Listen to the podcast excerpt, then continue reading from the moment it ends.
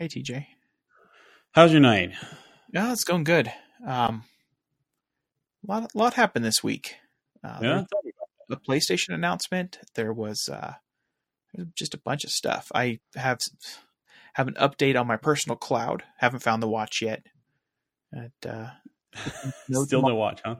Yeah, we uh, had to go, you know, uh, prepare the backyard for this uh, this crazy weather. And yeah, busy week. Oh, so oh, real quick, two things, two things. All right. So one, I, I ended up getting the watch band that I told you about last episode. You remember how we had the, the real time follow up where I had the, uh, I, I found the white band inside my Apple Watch box. And yes. Then I told you about, yeah. So I had got my eight dollars black watch band. I'm using it so far. It's not too bad. I like it. The material feels a little bit, a little bit cheap. Okay. Um, but overall it seems durable. And so I can be happy enough with that. Cool. So uh, what is the texture of the original compared to this new one?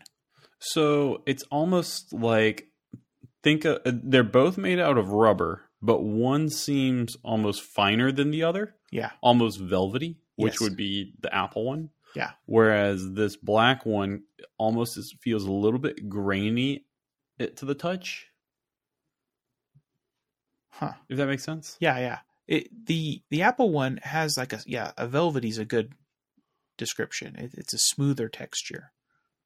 Hmm. Yeah. What color is the Apple one? Is it white? The Apple one is white. Yes, the okay. one that Jenny got. It, it just came came with a white band. Came with two of them, and uh, that's what she used for the longest time. But I just didn't. I I don't generally wear bright bright colors. I normally just wear jeans and a, you know, t-shirt. Um. And so white just didn't look too good. So I got black and I'm happy with it. Looks nice. Good. It, go, it, it suits me. Uh, really looks good with the black wallet that I got per your recommendation last show. Now you're a ten year old. You got this Velcro wallet. But I am. Yes, sir. Yes, sir. So about safe. That PlayStation five announcement. Yeah. So I have thoughts on this. Mostly the fact that it ships now with a solid state drive. Okay. Which makes me very happy indeed, because with the Xbox One, the PlayStation four, both have fifty-four R P M, uh, fifty-four hundred R P M spinning disc, you know, plate dr- drives. Sure. Um, making, you know, this eighty gigabyte game download that you may- had, or, you know, loading that eighty gigabyte game, all the assets and all that stuff. There's a lot of loading times. Um, so I'm, I'm glad that we're now going to have solid state drives, which uh, from what I read also will make game downloads smaller, because a lot of game producers will duplicate assets. So the drive doesn't have to sp- like spend what? more time seeking for assets. Yeah. Oh, so that's the, the Spider-Man hack. Okay. It, it is. Yeah. So like play, uh, the Spider-Man game on P S four had over four hundred duplicated um, assets. And so now they take all those away. You're going to have a smaller game download and you're going to be able to put more stuff on your S S D. Interesting. I yeah. never thought about that, but you're you're totally right. If, if you, wow, if you need the same asset in two different spots, instead of making that, that drive head seek all the way across the drive, it can be real close. Yes, sir. Interesting. The other thing is that um, the controller looks pretty much exactly like the P S four. Um, P S four controller. It has haptic feedback, which I'm curious to see how they use that. Um, but I don't know what the state of P S four compatibility will be. Like, am I going to be able to play P S four games on the P S five? I sure hope so. Interesting. Did they describe any of their plans? I, I haven't seen the keynote, or I didn't read anything about this yet. Um, they, they haven't really. It's just been, it's mostly just been specs so far. Okay. It's been, uh, let's see, it's going to have an eight core C P U. It's going to have ray tracing support. Ooh. Um, like hardware ray tracing support. It's going to have an S S D and U S B C okay. for the controller. Okay. okay. So that, that's that's that's most of what we know so far. Um, it's kind of late to the game, considering that Xbox, uh, Microsoft announced Project Scarlet a while a while ago. That we're just now hearing about P S five, but from what we hear, it's going to be launching December twenty twenty. December, oh man, that's right around yeah. the time of my new foldable phone. That's right. That's right. So a week, so a week ago, we you know obviously talked about the foldable phones. What are you thinking about it now? Like, do you, are your thoughts the same, or do you have any? Do you have any I guess if are the rose-colored glasses gone, or do, are you still looking forward to it? Oh man, I so I started listening to all the other podcasts, and they all had really good points. Um, first one being Android tablet software. This thing uh, is running Android, and the the history of tablets for Android have never been good. You're going to need to get all this these developers on board and, and get them to to build some apps. It, that's going to be tough. Man, I just go back and forth. I want to I want to play with one. Like, and it, the price matters too. If it's two grand, I I just can't do this. But if it's like if it's less than a thousand, hmm, that's really tempting. Mm-hmm. And the, I know what the next iPhone's going to be. It's going to be just like this iPhone with a little bit better camera, and maybe it's square instead of round. I don't know, but it's not going to be, um, you know, some game changer. However, this morning I read something about um, potential A R glasses in twenty twenty from Apple. If, okay, if Apple releases A R glasses next year, I will stay iPhone. I'll get the glasses. Right. If they don't release A R glasses next year and it's around the iPhone time, if we haven't heard anything or we start to, to start to see leaks, if if I'm not super impressed with the leaks, then I'll I'll save up and, and go the, the Microsoft Surface route. So it's it's up to you, Apple, if you're listening. Just give me a, uh, some cool glasses or a foldable phone to compete with Microsoft. I find that interesting because, so if you end up getting a Surface phone, will you end up going, you know, all in on Windows, or will you stay a Mac user? Okay. Or give me one more, one, one other second. Will you stay with an iPad, or will you start looking at Windows tablets? Okay. Um, that Neo computer, the iPad size Surface tablet with the keyboard side of it and the screen side of it, they're both screens. Um, so it's just like a giant version of the Duo. That one looks tempting too. I was looking at what it would take for me to continue to be an iOS developer, but develop on Windows. And so we were, last week we were playing around with Xamarin, and uh, we made an app that ran on uh, both Android and iOS. The only difference in the code base was just a little bit of U I code, but everything else was, was shared. And the U I code was using the same, um, same patterns that I'm currently using in iOS. So transitioning over to it is not going to be huge, but it would allow me to create apps that would still run on an iPhone or this new Surface tablet. So that's really cool. Um, in my personal cloud journey, I've been working towards, right this week, I'm using Google, and Google would be supported on both. So um, as far as like personal information and most of my main apps, they'll be on both platforms. Um, the, the biggest thing then would be some of these niche apps that are iPad only or or iPhone only. But, and then your other question, uh, would I, you know, give up the iPad? Well, yeah, this would be um, probably my primary computer other than um, my desktop here to record this podcast. Um, this would be an i, you know, the size of an iPad mini. It would be a phone. It could be both. And I have more thoughts on like, what is a computer and, you know, how you can describe that. I want to get to a little bit later if, uh, if you have time. Oh yeah, most certainly. Like that's that's something that I want to talk about. Um, I, I one thing I want to touch on real fast before we start talking more about like w- what is a computer? Like when people say, you know, personal computer, or they just say computer in general, what are people generally thinking about? Is I you and I have talked a little bit off the air, um, like when you and I were at three sixty iDev, about how I don't feel like I have a home, yeah, in tech right now, right? Um, mostly just because like, I love iOS. I love macOS. For the most part, they seem polished. iOS thirteen challenged that. Um, I feel like I don't really own anything in the macOS ecosystem. I feel like this is all like Apple's world. I'm just allowed to play in it. But then I have tried Android. I have also tried um, Linux, obviously, and I just don't feel like they're there in the way of polish. I'm curious to see if Microsoft could win me back, but honestly, the fact that they're using Android, like right now, having coming off the heels of using a Pixel three A, that doesn't really give me a lot of excitement, but I'm curious to see what happens. Um, part of me just wants to build a Linux desktop and call it a day and figure out like my ecosystem on my own, but like it's a lonely world out there, and it's kind of hard when you see a lot of shiny new toys from Apple or Microsoft, and you're over here trying to figure out how to get Xorg to like work right, and so you can put your computer to sleep without it crashing. You know, you know, I'm with you. Uh, having the home is really important. Having those integrations are really important. And I, I'm also in a in a weird spot um, as far as like gaming. I, any game worth its salt will you can play it on any platform you want. Um, your software, most of the most of the big major players and software will be available on every platform. Oh, man, it, it's those first parties, those Microsoft only apps or those Apple only apps that would, would tie me to one platform or, or the other. And I'm, I'm over time, I'm starting to have fewer and fewer of those, those apps.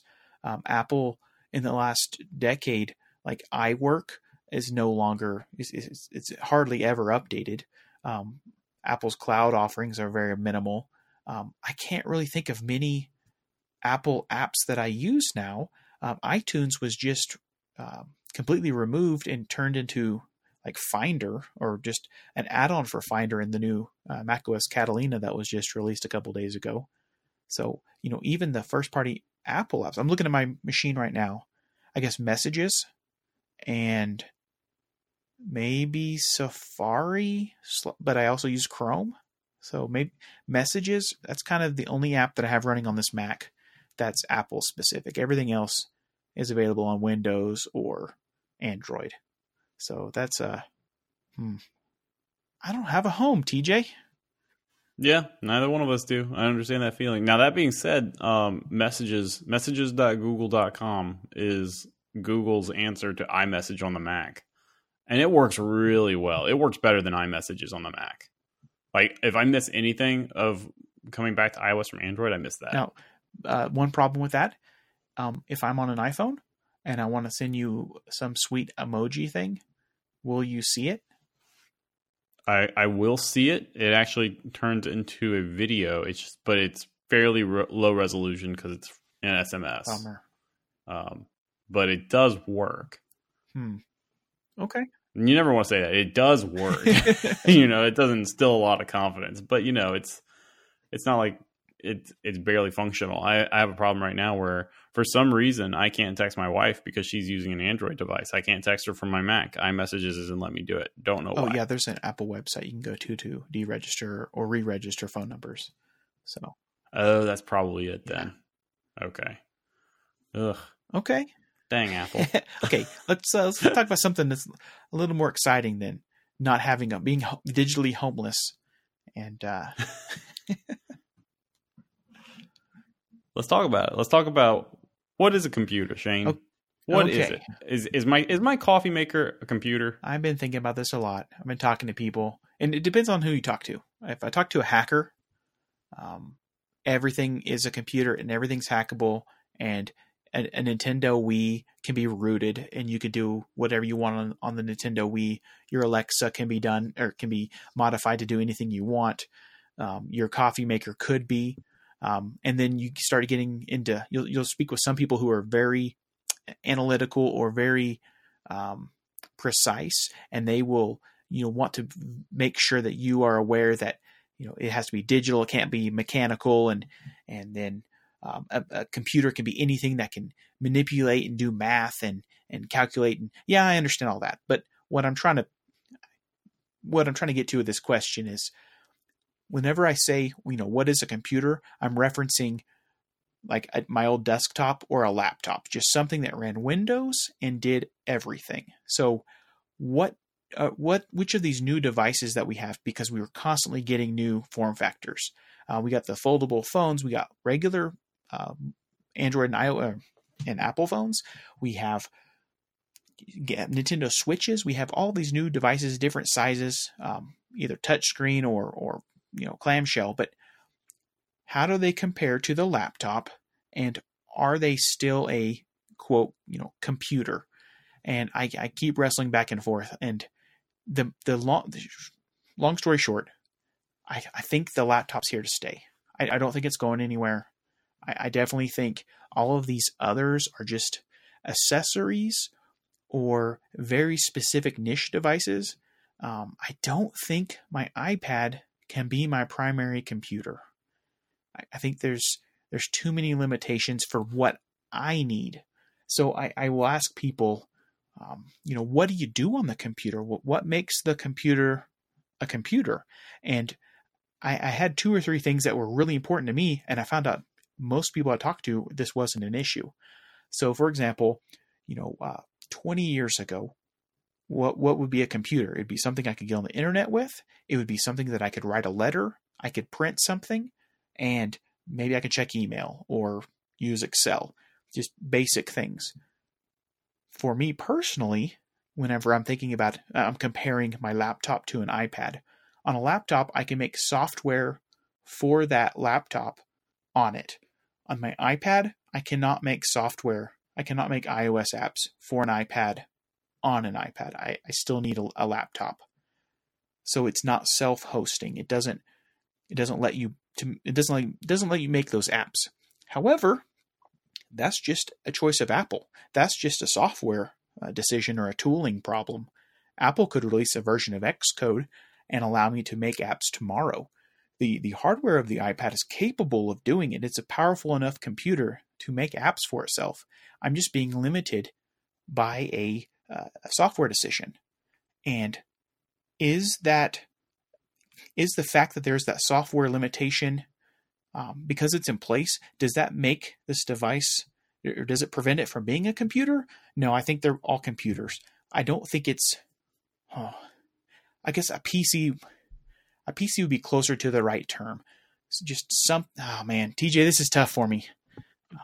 Okay, so this is this is what's going through my head right now. I I feel like there is a definition, and there's a difference between the definitions of computer and like what is a computer, and then what is a personal okay. computer. So the way that I see it is whenever I think of personal computer or whenever I say the word computer, I always think of the first computers that I ever owned or okay. worked on when I was a kid. So my dad had a Gateway desktop P C that ran Windows ninety-eight, second edition. My first personal computer was a chunky laptop that ran Windows X P. Um, and then I ended up building my first computer, um, that ran, I think it ran Windows X P as well. But the thing that I was able to do with them is that I, there was a freedom there in that no matter what I wanted to install, no matter what operating system I wanted to run, nothing was restricting me from doing that. So if I, I remember like on these two thousand four, two thousand five P Cs, just for, you know, for giggles, I would install DOS five on them just because I wanted to. I could install Windows three point one. I remember one time I was able to gra- get my hands on a copy of Windows ninety-five, and I installed that as well. Nothing stopped me from doing that. A computer, there's computers everywhere. My my T V is a computer. Like I said, my coffee maker, that's a computer. It's got a chipset in it. It processes instructions to make things happen. My Nintendo Switch is also a computer. I have a friend who was able to mod a Nintendo Switch, actually built a little device for the Nintendo Switch that allowed the Nintendo Switch to accept keyboard inputs. It could also be made in a way that you could probably add a mouse to that, but the operating system for the Nintendo Switch doesn't support a mouse. And that's where you get into this weird distinction between computer and personal computer, where yes, anything could eventually, with enough hacking, be made a personal computer. But the software, I feel, is where the limitation is. If Nintendo doesn't give me access to mouse and keyboard support, or my coffee maker is just a simple chip, probably like some very, very inexpensive Intel chipset or ARM chipset, like... There, there is a limitation there in the software that prevents it from being a personal computer. And that's where I get a lo- feeling a little bit weird about calling the iPad a personal computer, because the iPad I, and the Switch, I honestly put in the same hardware category. I'm not given a lot of freedom over what I can do with this thing. And the only flexibility and customization that I have is that which Apple or Nintendo give me. And the only applications I install are what they give me in the store. I don't have a choice as to what operating system I use. And my selection of software is limited. And so that's why I have a hard time being able to say, oh yeah, an iPad is a personal. If you computer. Can imagine a spectrum with P C being on one side and a regular computer or just a general computer that's limited on the other side. It seems like the computers that we remember that we could really do we have the freedom on, like a Raspberry Pi, really far to the P C side, just just all, completely on that side.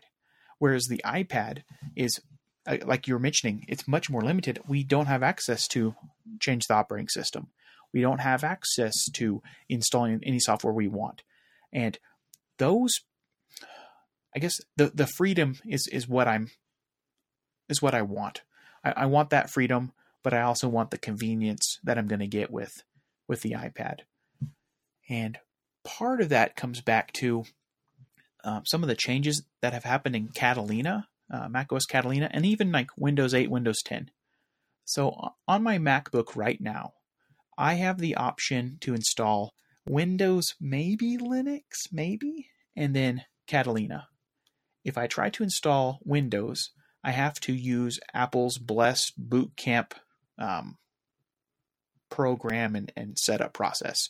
So I have to just use whatever they, they allow me to use.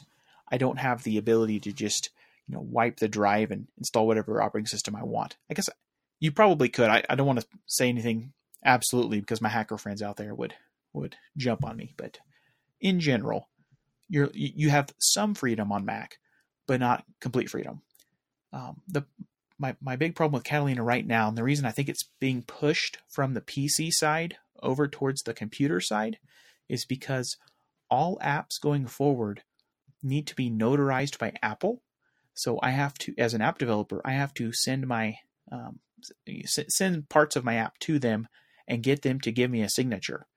If I don't have internet, then I can't get that, or if I don't have an Apple account, I can't get that that signature, and I can't distribute my apps on the internet or sell them without Apple having a say. So that, that kind of hurts. And the, the other part was the way that you typically restore an operating system on a Mac is you'll use internet recovery or uh, some hidden partition. You'll rest, you know, recover your driver, restore it to defaults. Those operating systems that you would reinstall are all controlled by Apple and are available on their website or, you know, from their mechanisms.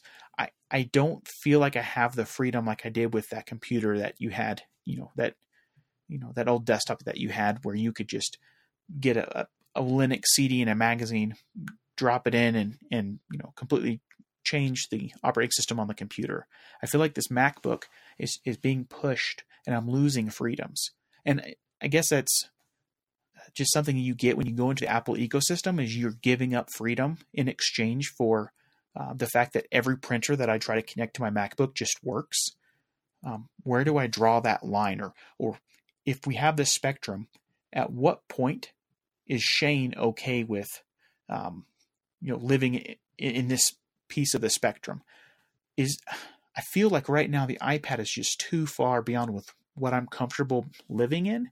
But for other people, it's fine. For my wife, she can do almost everything with the iPad. She doesn't even sweat about the fact that she can't install a slightly different operating system or adjust drivers. It's just whatever she's given, that's the abilities of the machine.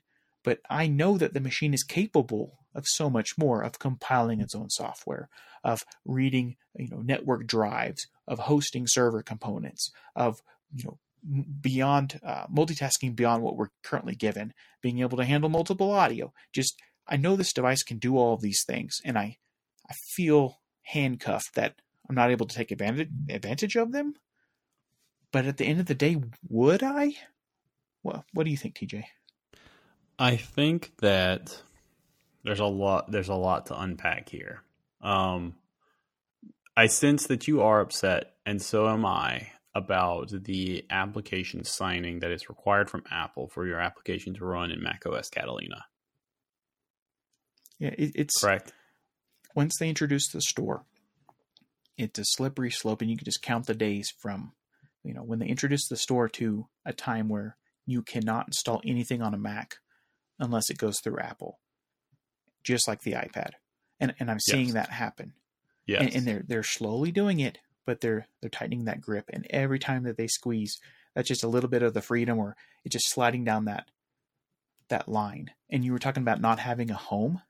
This kind of is, is pushing me out of um, where I was living before. It, I just feel uncomfortable with it.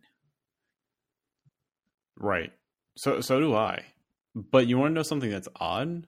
Is that I feel less comfortable about, way, way less comfortable about my personal computer being turned into an appliance, as in I fully reliant upon Apple to, you know, take care of my safety. I'm much less willing to have that happen on my personal computer than I am on my mobile device. Hmm.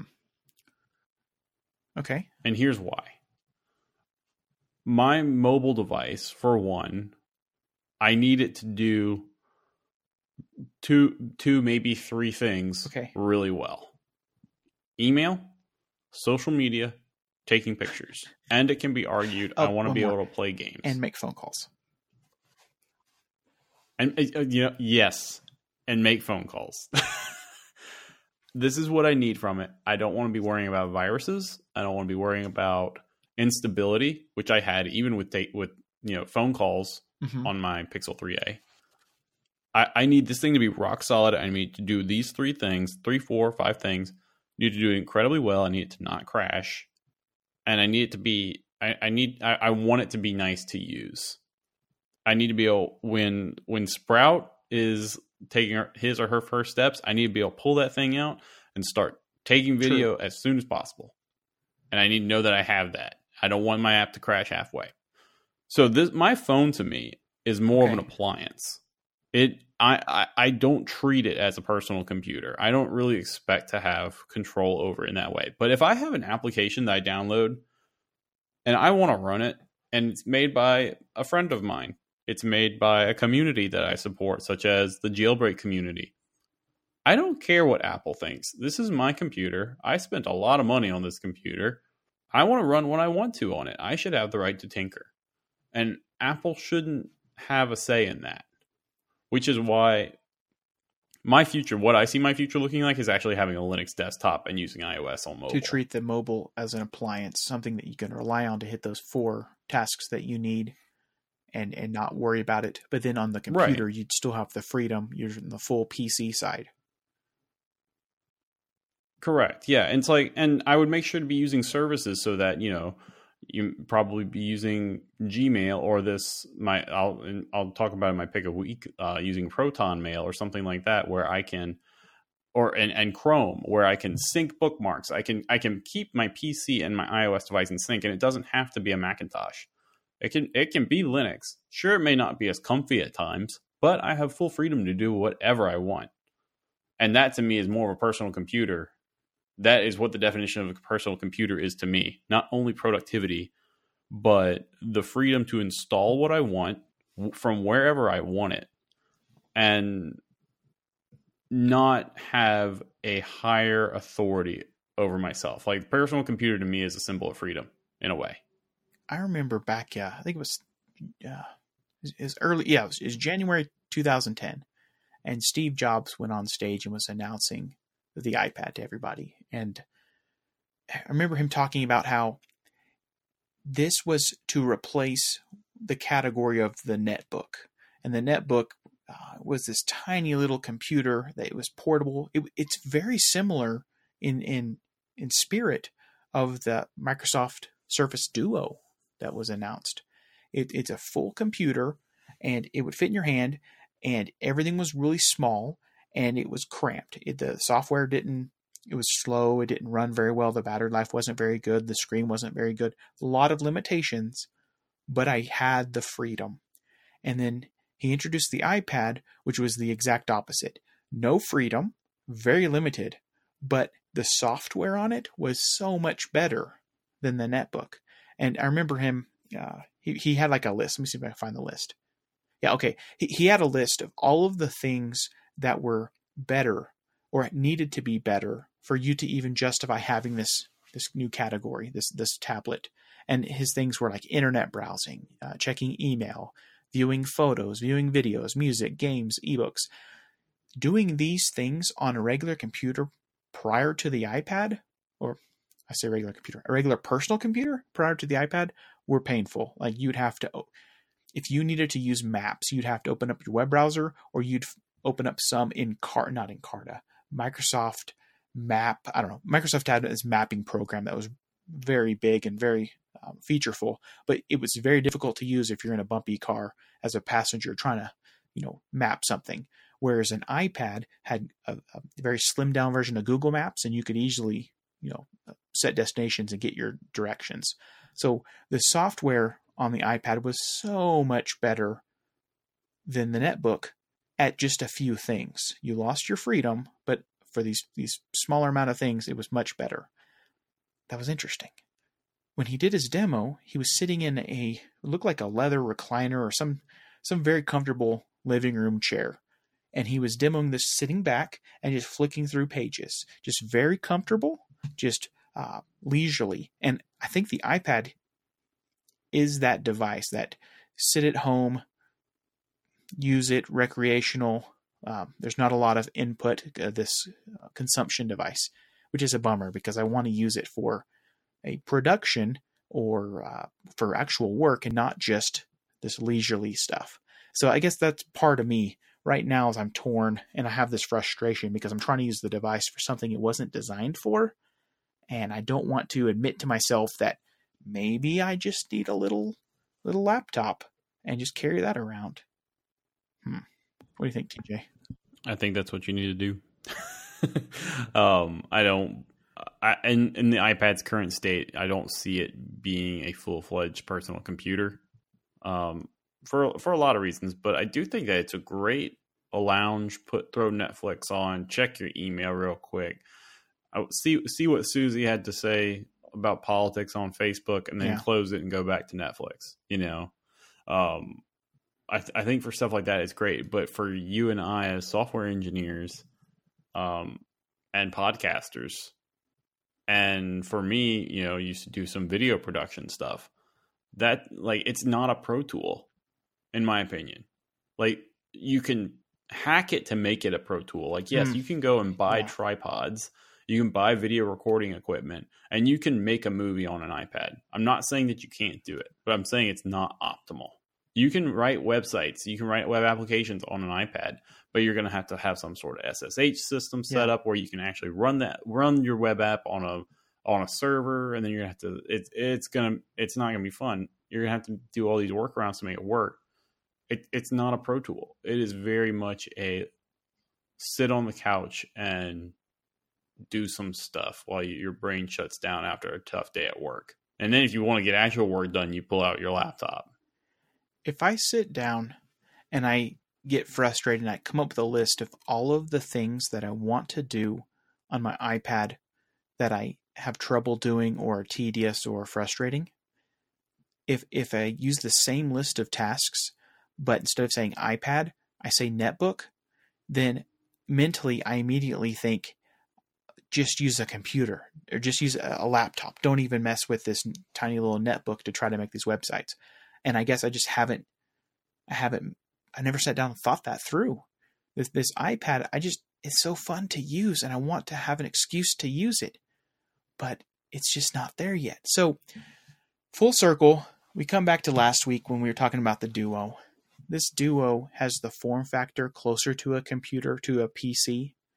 It's it's running Android, so you have more freedom, but the software is not there like the iPad. So the this Duo, even immediately out of the gate, is closer to a netbook than an iPad. Is that enough to justify using it and to, you know, invest in that ecosystem, or am I better better off just going with the iPad? And then living in the, you know, li- living in the moment, taking pictures of the, the, the kids with the, the great camera that's very reliable. This is this gave me a lot to think about, T J. Mm-hmm. Most definitely. We're just going to see how it plays out and see what things look like. For me personally, to be completely honest, that form factor and that class of product is just not for me. Just as an individual. Um, I... find that for the size screens that I get, and I generally get either the plus size iPhones, or in this case right now I have an iPhone eleven. If I need to get work done really fast, I can usually do it on my iPhone um, because I'm not trying to do anything super, super intense on a portable device. Okay. Um, so for me, like I, I will always have a phone and a computer. Like I, I have found the iPad form factor and like that class of product, the mini computer, the netbook. I was the same way with the netbook. Um, it's just been awkward. Yeah, I, I, it's, it does, it do, it's almost like it doesn't know what needs it wants to fulfill beyond entertainment. Um, it, it was, yeah, it, it, I have the only word I can really use to describe it is that it seems to me as an awkward form factor to get pretty much anything done, but also it, it, it almost feels unnecessary. Hmm. Okay, T J, this is, uh, this has been a tough one for me. Like, I, yeah, you're making me just want to use my phone now. Okay. We're going to have a lot to think about. We should follow up again next week on like what other thoughts about it. But honestly, I'm, I'm every time we talk about Linux, we should have an episode where we just talk about our Linux experiences. Every time I talk about going back to Linux, it makes me happy. It makes me excited because it's, I know it's like, okay, well, I know everything's going to pretty much work ninety percent of the way. And then I'm going to spend a good bit of time trying to make it ninety-five percent, realize that it's not worth it. Yeah. And either go back to macOS or just accept my fate. So we'll see. I want to, uh, I'm going to talk about one more topic and then, uh, get to our picks of the week. Cool. Let's do it. What happened to screensavers? Did, like, I remember having a screensaver running all the time. I would have keyboard shortcuts to start the screensaver, or I would, you know, set my computer to, to, go into idle after one minute just so I could see these screensavers, and I'd have like just the coolest stuff. And then over time we like just started using the ones that were built into the operating system. And then we got to this new world where we just let the screen auto dim after a few minutes and there's no screensaver at all, but they were so fun. Do you have any, uh, any screensavers that just like stick out in your mind? So I do actually, one of them was super cheesy. Uh, growing up, a huge Sonic the Hedgehog fan. There was a game that you could buy. I remember buying it at Office Depot because that's where you went to buy software back in the day. Um, it was the Sonic and Knuckles collection. And it came with Sonic three, Sonic three and Knuckles, and Sonic and Knuckles, which are all th- all basically the same game when you think about it. Um, and it had just the most obnoxious screensavers known to man. And it's stuff like Sonic running past your screen. There's like a static image. Oh, yeah. And it'll just play like obnoxiously loud music. And then Sonic would just like run past it and run past like lines. And it would just like clear it for the next picture to appear. Um, so there was that one. And then do you remember The Matrix screensavers? Oh, yes. Oh, that was so cool. Oh, the it code so falling down. Cool. The, the green code. Yes. So cool. And I remember... I had never watched The Matrix, but it was actually the first version of Linux that I installed on my computer. I saw it and I was like, this is the coolest thing ever. This is my screensaver from now on. But yeah, man, that's kind of a dead industry. But there there used to be companies where all they did was make screen sh- screensavers. I believe there was a company called, I think it was called After oh, Dark? After Dark, the toaster. Like uh, Windows ninety-five yes. or Windows three point one, you, you'd have... You you get this screensaver pack and have like a hundred or, or some absurd number of screensavers, and they were all terribly cheesy. Like you can go and we'll we'll put a, look, a link into the show notes on YouTube where you can go through and see some of these screensavers, but they were just terrible. But they were so fun, and you were always just wondering like which which one's gonna pop up next. And I forgot about sound. They used to play. How obnoxious would that be in my office right now if it if you know five laptops that are around all just started playing music? Like that would be. Okay, maybe it died for a good reason, but there was not. Oh, I think it definitely did. It definitely died for a good reason. I, I mean, if you go into macOS, you still have some screensavers, um, but they just don't really, they're just not really used. I don't even know what Windows has in regards to screensavers these days, but like, um, yeah, they're just, I, I guess if you just want to be able to have your photo library display yeah. as like your screensaver, like that that makes sense. But we just they were so creative back in the day. Yes. I'll be honest, I kind I kind of miss it. If you go back to Linux or install some Linux distro, I'm sure you'll be able to load up just an absurd number of screensavers. I, I just know it's oh, in some can. package. Um, oh, you can. A couple of reasons I think the screensavers went away. uh, L C Ds, we started getting to, uh, we switched from the C R T screens to L C D flat screens. And the first versions had problems with ghosting, had problems with burn-in, and people would just uh, turn off the panels. So then we started getting into this this method or the, this uh, behavior. We, w- we would just turn off our screens after we were idle for so many minutes. And that tends to still be the way we're we're doing it. And then when you go to laptops, you need to save battery. But um, hmm, do you remember the, those screensavers that were actually beneficial to the world, that were searching for aliens or trying to, you know, cure cancer? SETI at home. I actually have a coworker who has SETI at home running, and he's been running it for years and years and years, and they still haven't found aliens. But you know, there's a that's that's what it was used for. But I do remember the the the one that was supposed to help cure cancer. I don't remember what it was called, but SETI at home was the um, extraterrestrial life detection thing. I wonder. But I do remember that. If SETI yeah. at home is still actually searching for aliens, or if they're just like mining for Bitcoin on your machines. True. Because that would be a much better use. Well, maybe not. I mean, to fund the uh, actual research that's going on, maybe? I don't know. I feel there would be an uproar.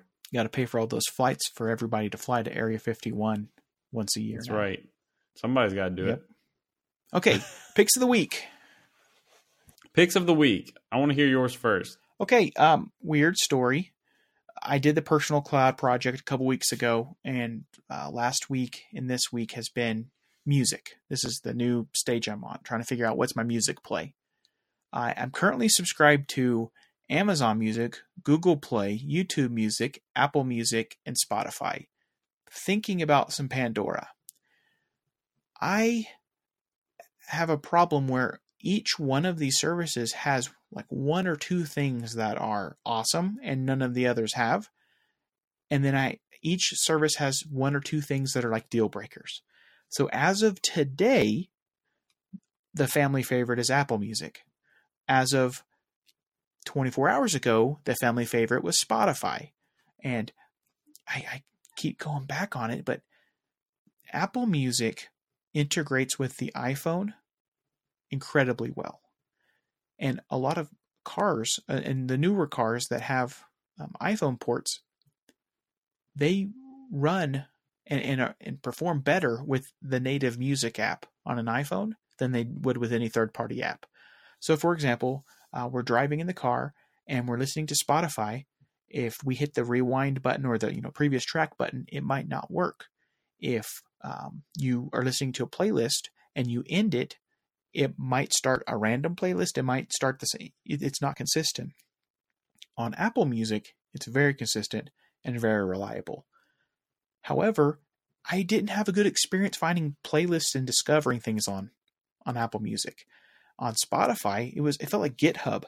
I would open up Spotify and like all these cool playlists popped up, and I knew all the, the songs.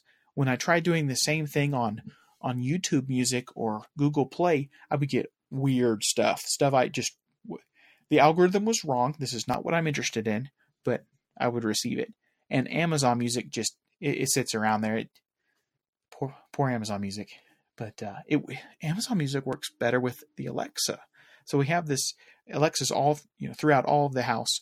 And if we want to play a song, we can play it in any room, and just very convenient. With Spotify, I can only play it on one speaker at a time. And if I play it, I can't listen to it on my phone at the same time. And if you have a family plan, then one person in the family would have the, you know, the Alexa account and the other people don't. And you can't, it, it was just a mess. With Apple Music, it's a little less um, restricted. And Apple just created the, the web interface for Apple Music. So that's neat. Um, But Spotify, all my friends use Spotify. Everybody's sh- sharing all these playlists, and I can't listen to them on Apple Music. So as of today, um, Apple Music is is my music choice. But twenty-four hours ago, it was Spotify. So my pick of the week was an app called an iOS app called Houdini. You could attach your Spotify and Apple Music account, and then it would synchronize playlists between the two different services. So migrating from uh, Apple Music to Spotify was a thirty second process, and I had all of my music there. So that was, it, it's still a great app, but um, um, it, it's looking back, I don't know, T J. You use Spotify. What do you think? So for me, Spotify makes the most sense because it's what my friends uh-huh. use. Um, so we can share playlists yep. together.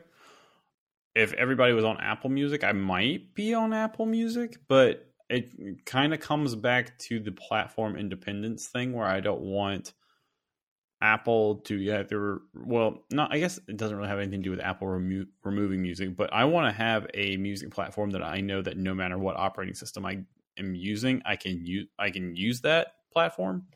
Um, so I can use Spotify on Linux, Windows, macOS, iOS, Android, my Raspberry Pi, my Xbox One. Whereas on Apple Music, I you can only use macOS or my, my iPhone and Android, um, and Android. You know, um, that I'm not going to be able to, you know, play some music while I play a video game. Yeah. You know, I'm not going to be able to make it work with my Raspberry Pi. Yeah. So that's why I personally have stuck with Spotify.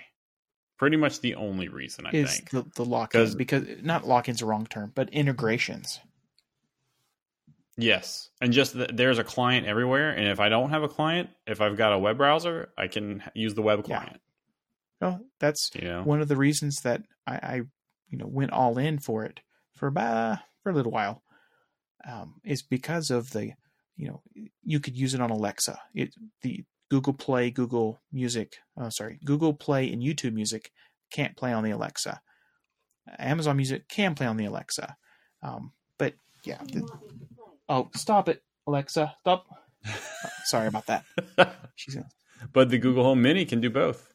Oh, really? Yeah, the Google Home Mini can do, do Google Music or it can do uh, Spotify. Hmm. Can it do Apple yeah. Music? I it's doubt rock, paper, it. Scissors here, T J. I, I can't win. Yeah, it's pretty much you are stuck in the home assistant based off of, you know, whatever phone you're using or I don't know. They they lock those down. That's a whole nother topic. I would like to just build one with a Raspberry Pi and just do whatever I want with it. I like it. it what I should do is just... That's another topic. We should come back to I that. Just buy the, the fifty songs that I really want to listen to on loop and just just have them. Just throw them yep. on there. Okay, what's your pick? Just throw them on there. My pick of the week is Proton Mail.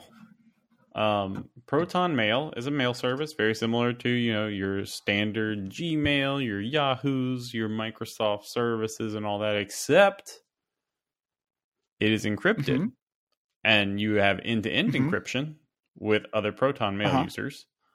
And it is like everything is super, super secure. Nobody, it, all your messages, everything that you receive is encrypted by their servers. So you don't have anybody like scanning your emails for, to display ads mm-hmm. or anything. Um, and it's a paid mm-hmm. service. It's five bucks. It's, well, it, it has a free plan. But it also has a paid service where you can get more storage and whatnot. And so I like that because I know that they're not making a bunch of money off of ads. Um, so that's kind of what that's I'm, I'm thinking. I'm very much thinking that I might be switching from Gmail over to Proton Mail um, and just kind of have platform independence, if you will, from, you know, a big name tech company towards more of a, okay, well, this is a, um, encrypted mail service that's based in Switzerland. Switzerland has very um, strict privacy laws. Um, that, and I know that nobody's going to be able to get into this. And even if somebody did happen to hack the Proton Mail servers, they would just see a bunch of gibberish because there's nothing to see because it's encrypted, um, which makes me feel very happy. T J, you're hitting me in the heart. I have a, I have so many thoughts on this. So many thoughts. I don't know if I... Yeah, let's, let's hear it. Oh, my goodness. Okay, first of all, Proton Mail. The founder and the C T O are just amazing. They're both doctors. They both worked at CERN. Um, the C T O, I think, worked on the like the large the large hadron collider. Like these these both these guys are brilliant. Um, the the C E O um, got his P H D in physics from Harvard and got a degree from Caltech. And like, uh, both these guys are just brilliant, and phenomenal. So awesome job, guys. Um, two two concerns possibly. One being the email uh, service is hosted in Sweden. So as as we found out with Snowden, all tr- internet traffic coming from the United States to other countries could be collected, could be looked at. So if it was hosted in the United States and you were sending email to people in the United States, you're not crossing the uh, the ocean, you're not crossing those fiber lines, and your internet or your, your data is less likely to be stored and tracked forever. We, we don't know. Um, with with email in general, if depending on the agreements between the two, the sender and the receiver, the data is, is by default unencrypted. And you were mentioning how Proton Mail encrypts it if you email something from a Proton Mail customer to another Proton Mail customer. That's absolutely true. I think that's S/MIME or one of these technologies. Mm-hmm. Gmail has the same thing. If you email from a Gmail account to another Gmail account and they both are going to United States data centers, then the email is encrypted and is not being uh, sent across the ocean and less likely less, less likely to be tracked by um, governments. So on, on the privacy side, that is a, a benefit for Gmail if you live in the United States. But the negative is, what's Google going to do with it?